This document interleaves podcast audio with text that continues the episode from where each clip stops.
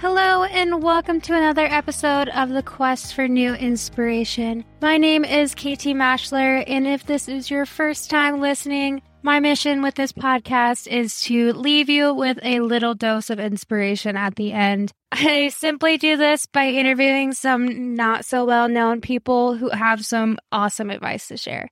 This week, I am super excited to share with you my interview with my youth director, Keith Neill. He currently lives in Hutchinson, Kansas, but is from Portadown in Northern Ireland, and he will explain to you his move, but he was a big inspiration over my high school journey, and I am very honored to know him and his entire family. If you are in the area and if you're interested, make sure you head to First Presbyterian Church. You will not be disappointed.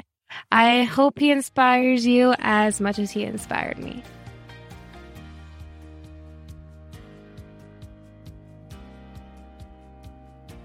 Well, hi, I'm Keith Neill, and as you'll hear, I'm not a native of America. I came from Northern Ireland to Hutchinson, Kansas, 7.5, almost it'll be 8 years next February. And it's been quite a journey.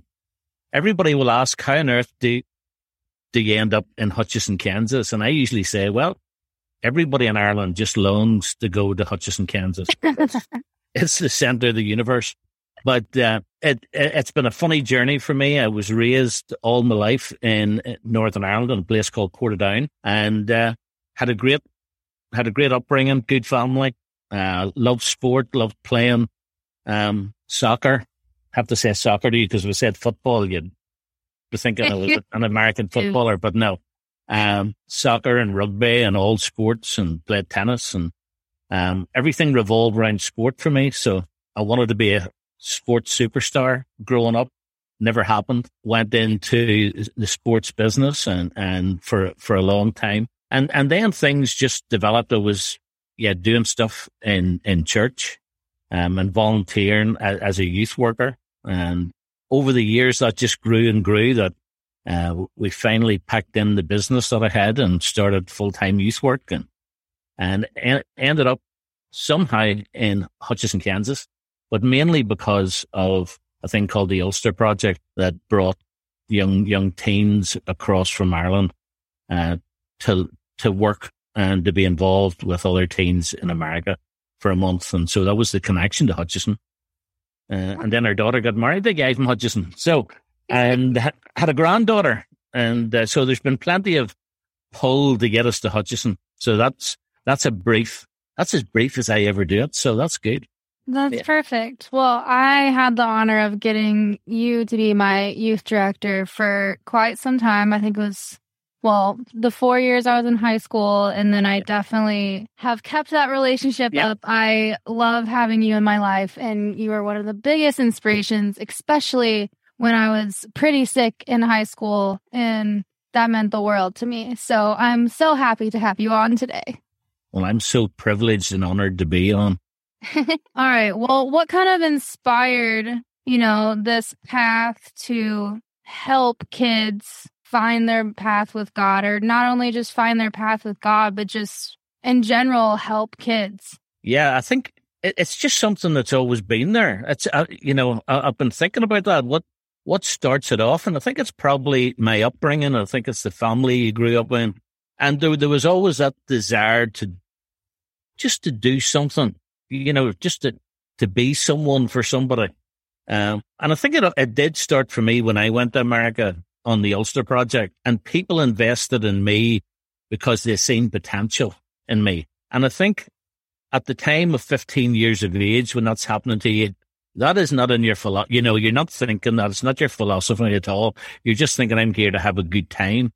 But the seeds that were sown there and the things that happened there, as you look back on life, you see how they played a big part in making you who you are. So I think it's just always been there. I think it's part of my DNA. I don't think there was any magic moment as such when everything clicked. There was just a gradual progression towards it.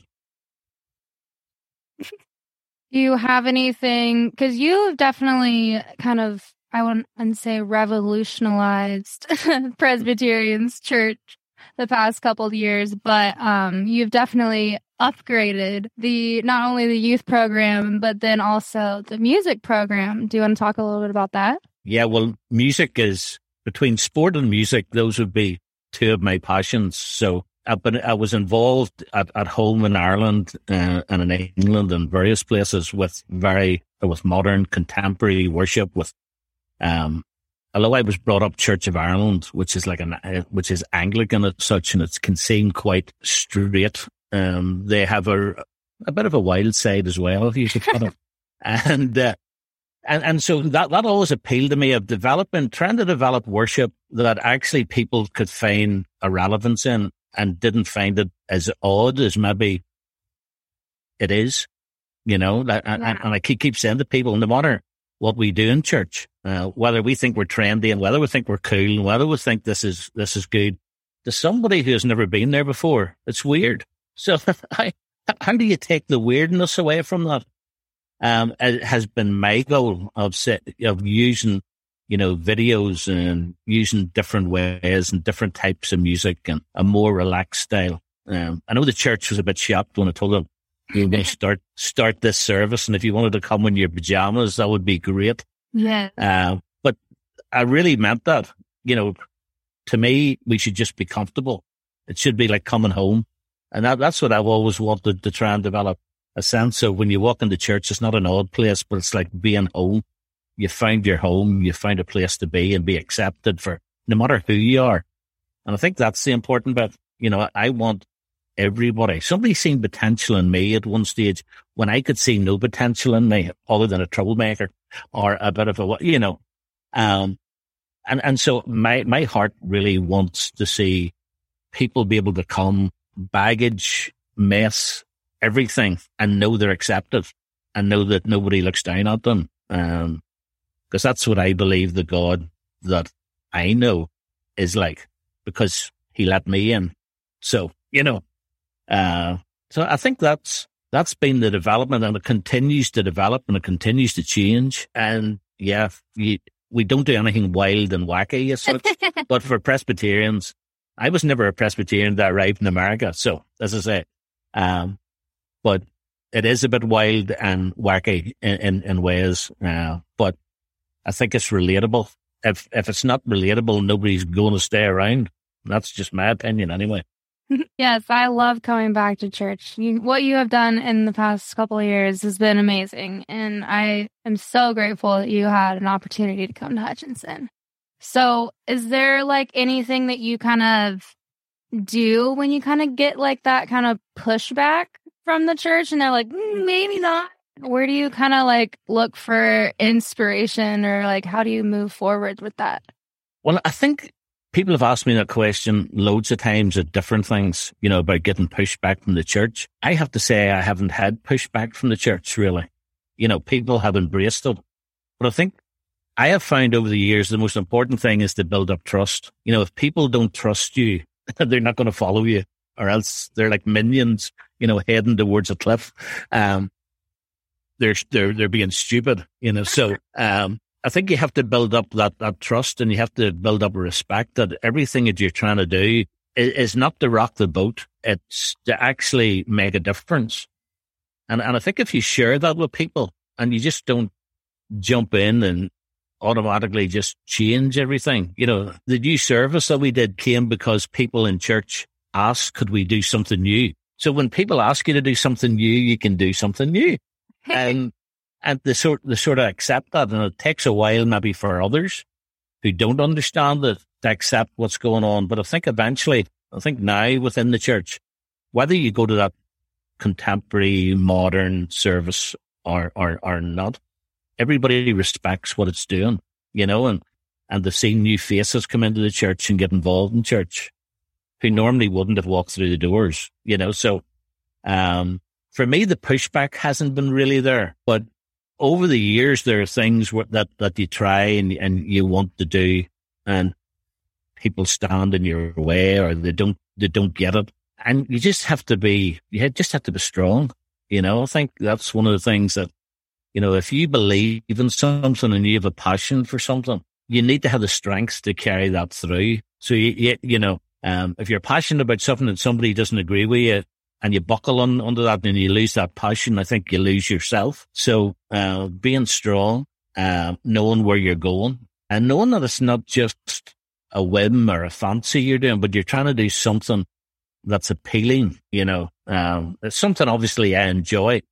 And to me, if you enjoy something, then hopefully others will enjoy it as well, you know. So pushback hasn't been big, but when I do get that, I'm quite a strong, determined person to actually say, well, you know, let's give it a try. If it fails, then maybe you were right. I was wrong, and that's okay. But I think that openness and that just saying that we'll not get everything right, and I will certainly not get everything right, and we'll make mistakes and we'll fail at some things, but it's okay to fail as long as you get back up. And as I would say in Kansas, get back in the saddle and right off, you know, and see what's around the corner, you know. Oh my goodness. That's perfect. Okay. Well, I won't want to take too much of your time, but you mentioned earlier that you might have been a bit of a troublemaker. What would your younger self think of what you're doing now and the impact you're making with all these kids? Oh, yeah. I think my younger self would have just sat probably and laughed, you know, and thought, really? It didn't strike me. I wasn't a troublemaker in the sense of it was really bad. It was the fact that if, you know, in school, all I was interested in was sport, really. And so I liked to play jokes. I like to be center of attention. Mm-hmm. So in class, that's where the trouble would have came, you know. And I always seen it as, well, everybody else laughed with you, or maybe they were laughing at you. So I'm not sure which of those. But it didn't strike me until I started doing youth work at home for the church that I grew up in, actually. And one of my jobs was that on a Friday, I went into the school with all the other youth workers or ministers, and we took the assembly. We still have assemblies back home. And one of us would have spoke each week. And then you took a class of all the kids that were involved in your church or involved in your youth work, you know, and you got 40 minutes with them or 35 minutes after. So my first day of speaking in assembly, the vice principal who was my soccer coach, who taught me geography, who knew me well. And most of the staff that had taught me were still at the school. And so he got up to introduce me to the students, and he said, I want to say to you on behalf of all the staff here that the person I'm going to introduce to you and say he's going to come and speak to you this morning as one of the youth workers or pastors is someone who, in our wildest dreams, we would never have believed would stand on this stage for this reason. And I think it was at that moment I sort of thought, oh dear, you know, what does that say? But I think the lovely thing was I always had a great relationship with the staff, you know, and even after I left school and as I grew up, met them on the streets, they always wanted to talk to you. So I might have been a wee bit of a troublemaker, but it was a nice troublemaker. You know, that's sort of, can you be that? Yeah, for sure. I know exactly what you mean. You know what I mean? Yeah.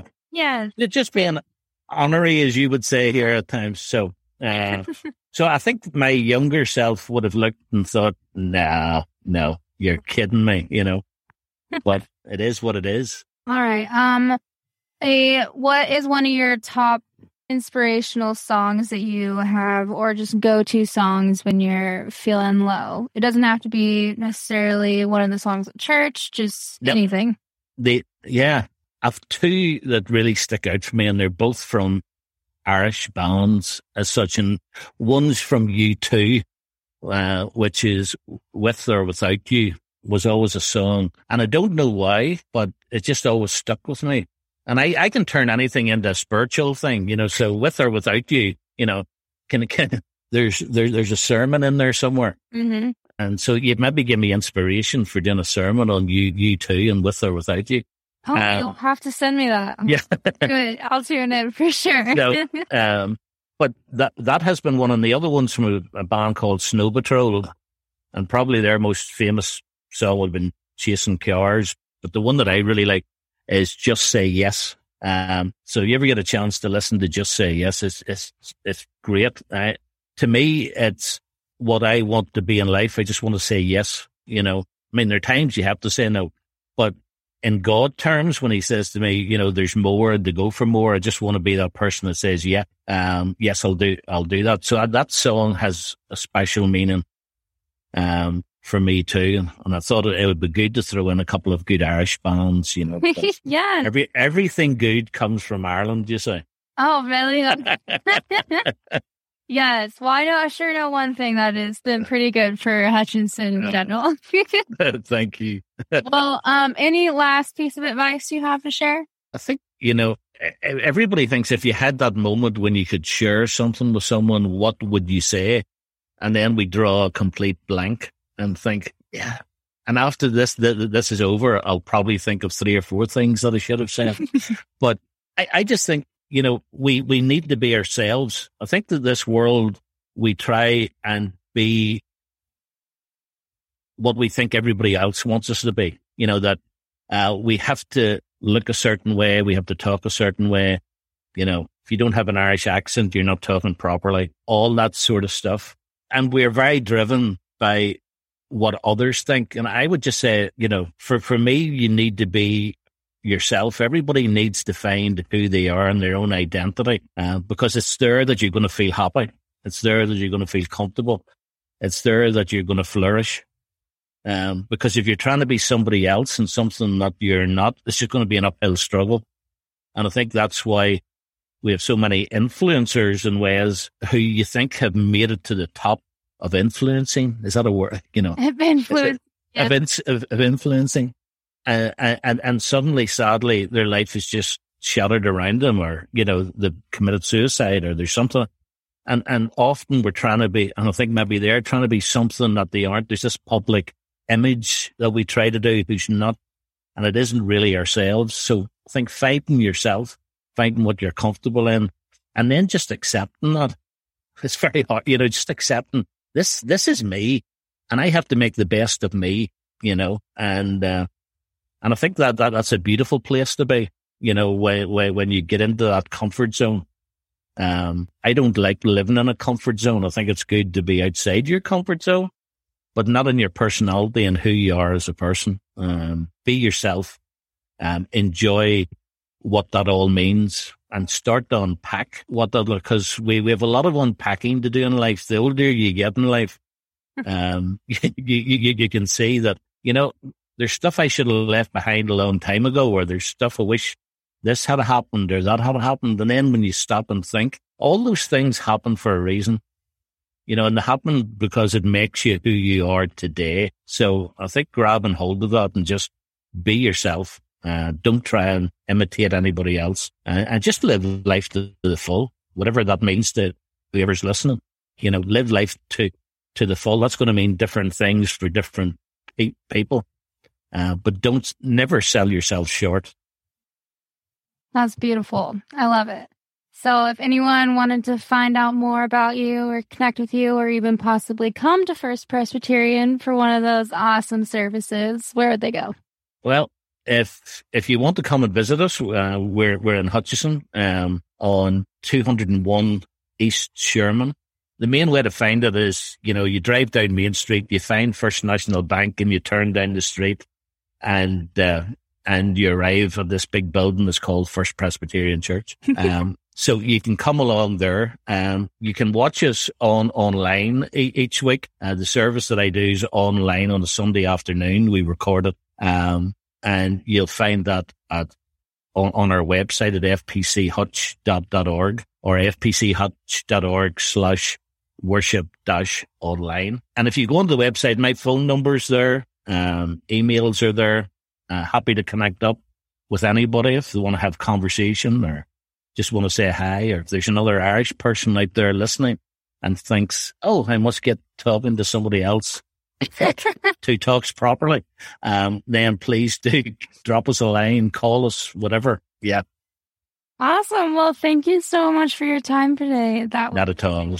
Thank you. See you again. And that is it for this week's episode. Thank you so much for tuning in. It truly does mean the world to me. If you want to show your support for the Quest for New Inspiration, make sure you check out our merch store and get that bubbly but blunt sweatshirt. If you are interested in the new spring colors for the bubbly but blunt sweatshirt and t-shirts, DM me on Instagram at the Quest for New Inspiration and I will get a pre-order started for you. Otherwise, to show your support for the Quest for New Inspiration, make sure you follow us on Facebook and Instagram at the Quest for New Inspiration and on Twitter at New Inspiration Pod. And make sure to leave a 5-star review or share it with a friend. It truly does make a world of difference for my little podcast.